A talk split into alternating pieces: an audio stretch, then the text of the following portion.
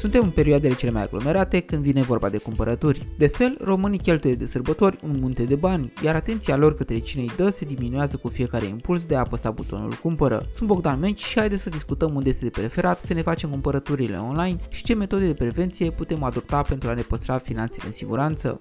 Toată lumea știe că locul cel mai sigur pentru banii noștri se află într-un safe cu zece combinații separate, pus într-un alt safe cu zece lacăte și aruncat în cea mai adâncă groapă marină, pentru că nimeni nu ne poate opri dorința de a avea lucruri noi, această urgie de nestăvilit când se pune pata pe ceva ce reprezintă dorință și pofta inimii, căci din inimă pornește totul și păcălește creierul să creeze dopamina ce ne droghează simțurile și ne orbește privirea când nu realizăm prețul pe care îl plătim. Aoleu maică, ce făcuși, cardul îl goliși? În afară de slăbiciunea umană, pericolul imediat ce paște finanțele noastre îl reprezintă locurile dubioase pe unde putem să le consumăm. Dacă sunteți noi în ale cumpărăturilor online, ați face bine să achiziționați pentru început doar de la magazinele hipercunoscute. Și da, marile magazine practică acele strategii incorrecte față de consumator, dar în același timp sunt și cele care investesc în siguranța prețurilor online. Pe internet sunt foarte multe locuri apărute peste noapte care vând produse la prețuri foarte reduse și vă sfătuiesc să nu cedați atenției fără a verifica puțin sursa și de a vă lua câteva măsuri de siguranță. Eu folosesc trei măsuri de siguranță atunci când am dubii în privința destinației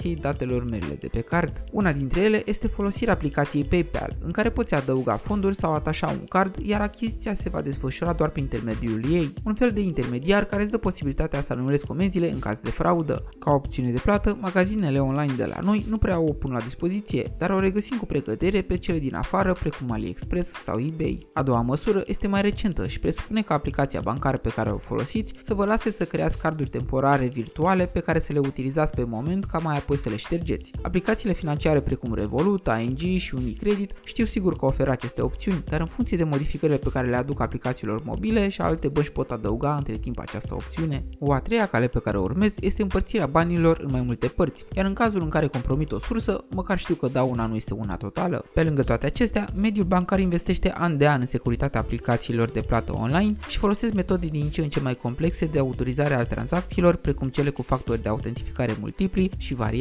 Câteva exemple ar fi parolele trimise prin S M S și codurile generate de aplicații separate. Alternativ, putem instala pe P C-uri, tablete sau telefoane aplicații antivirus care să adauge un strat de protecție suplimentar și care este capabil să cripteze activitatea noastră online și să ne avertizeze în cazul unor eventuale atacuri cibernetice.